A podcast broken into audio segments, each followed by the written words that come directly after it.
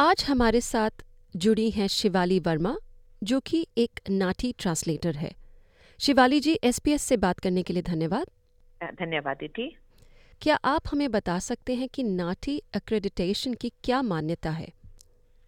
देखिए नाटी एक ऑर्गेनाइजेशन है जो है national accreditation authority for translators and interpreters और ये जो भी ट्रांसलेटर्स बनना चाहते हैं, अनुवादक बनना चाहते हैं या जो भी इंटरप्रेटर्स जो कि दुभाषी की तरह काम करना चाहते हैं, उनको कहीं ना कहीं प्रमाणित करती हैं कि उनके पास वो योग्यताएँ या कुशलताएँ हैं कि वो काम कर सकें। जी। तो आप, आपको नाटी ट्रांसलेटर बनने के लिए किसी ने प्रेरित किया था? जी ऐसा है मुझे हिंदी से शुरू से ही बहुत प्यार रहा है। मेरी जो मम्मी है वो हिंदी और संस्कृत की टीचर रही हैं। और मेरे जो डैडी हैं उनको नॉर्दर्न रेलवेज में उनको अवार्ड दिया गया था हिंदी में काम करने के लिए। हिंदी भाषा कहीं ना कहीं मेरे बहुत दिल के करीब रही है। तो ये बताइए कि इस पेशे में कितने समय से काम कर रही हैं आप? आ, मुझे दस साल से ऊपर हो गए हैं आ, इस पेशे में काम करते हुए।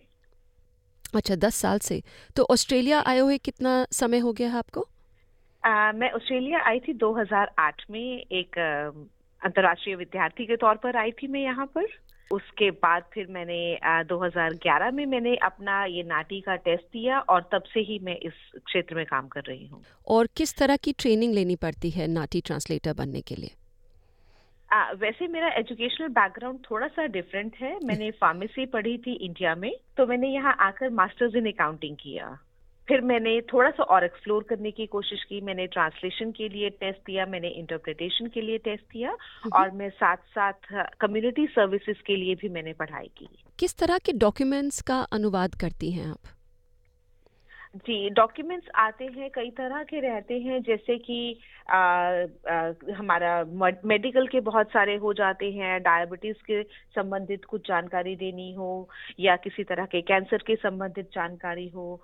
अभी हाल ही में जब कोविड होके चुका था तो कोविड के लिए भी बहुत सारी जानकारी ऐसी थी जो ट्रांसलेशन जिसकी करनी पड़ती थी चाहे वो कोविड के बारे में जानकारी देने के लिए हो या कोविड से संबंधित किसी भी तरह के कानून जो कि अक्सर हर रोज बदल रहे थे चाहे उनकी जानकारी हो। आ, कुछ और जानकारी रहती है जैसे कभी कभी कुछ एप्स को ट्रांसलेट करना होता है या कुछ काउंसिल के कुछ डॉक्यूमेंट्स ऐसे होते हैं जिनको ट्रांसलेट करना होता है। तो सबसे चुनौतीपूर्ण अनुवाद क्या रहे हैं? कुछ साझा करेंगी हमारे साथ? जी ज़रूर।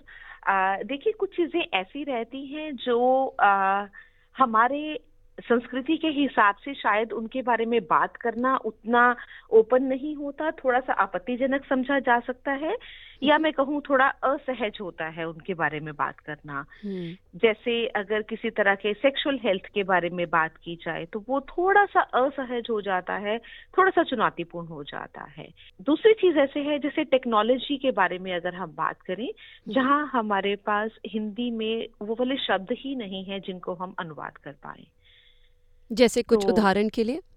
उदाहरण के लिए अगर हम कंप्यूटर से संबंधित बात करें अभी जैसे मैंने आपको एप्स का एग्ज़ाम्पल दिया हम आ, उनको ट्रांसलेट करते हैं तो जो शब्द उसमें इस्तेमाल होते हैं कई बार हमारे पास उन शब्दों के आ, कुछ हिंदी शब्द होते ही नहीं हैं उनके लिए।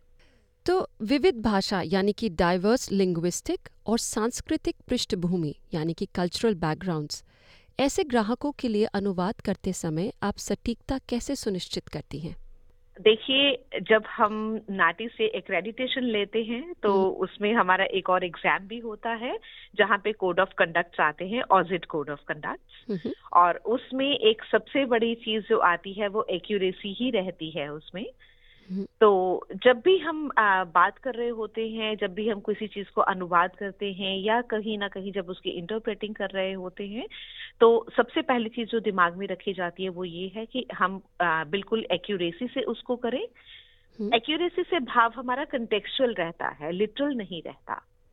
ताकि हम जो मीनिंग है हम उस आ, मूल मीनिंग को ही आ, दे पाए। जी। तो आपको कल्चरल सेंसिटिविटी का भी ध्यान रखना पड़ता होगा। तो बिल्कुल, तो कुछ उदाहरण जैसे आपने अभी बोला।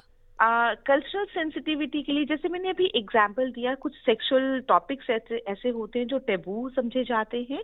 तो उस समय अगर मुझे uh, कुछ सी शब्दों का uh, उपयोग करना होता है तो मुझे जरा सोच समझ कर करना पड़ता है कि कौन सा शब्द लिया जाए जो कि आपत्तिजनक ना लगे या ऐसा ना लगे कि ये यहाँ पर क्यों बोल दिया या क्यों लिख दिया। हम्म। तो थोड़ा सोच कर उन शब्दों को मुझे चुनना पड़ता है। अच्छा कानून और स्वास्थ्य सेवा जैसे विशिष्ट क्षेत्रों में अक्सर टर्मिनोलॉजी में अपडेट्स तो आते ही हैं।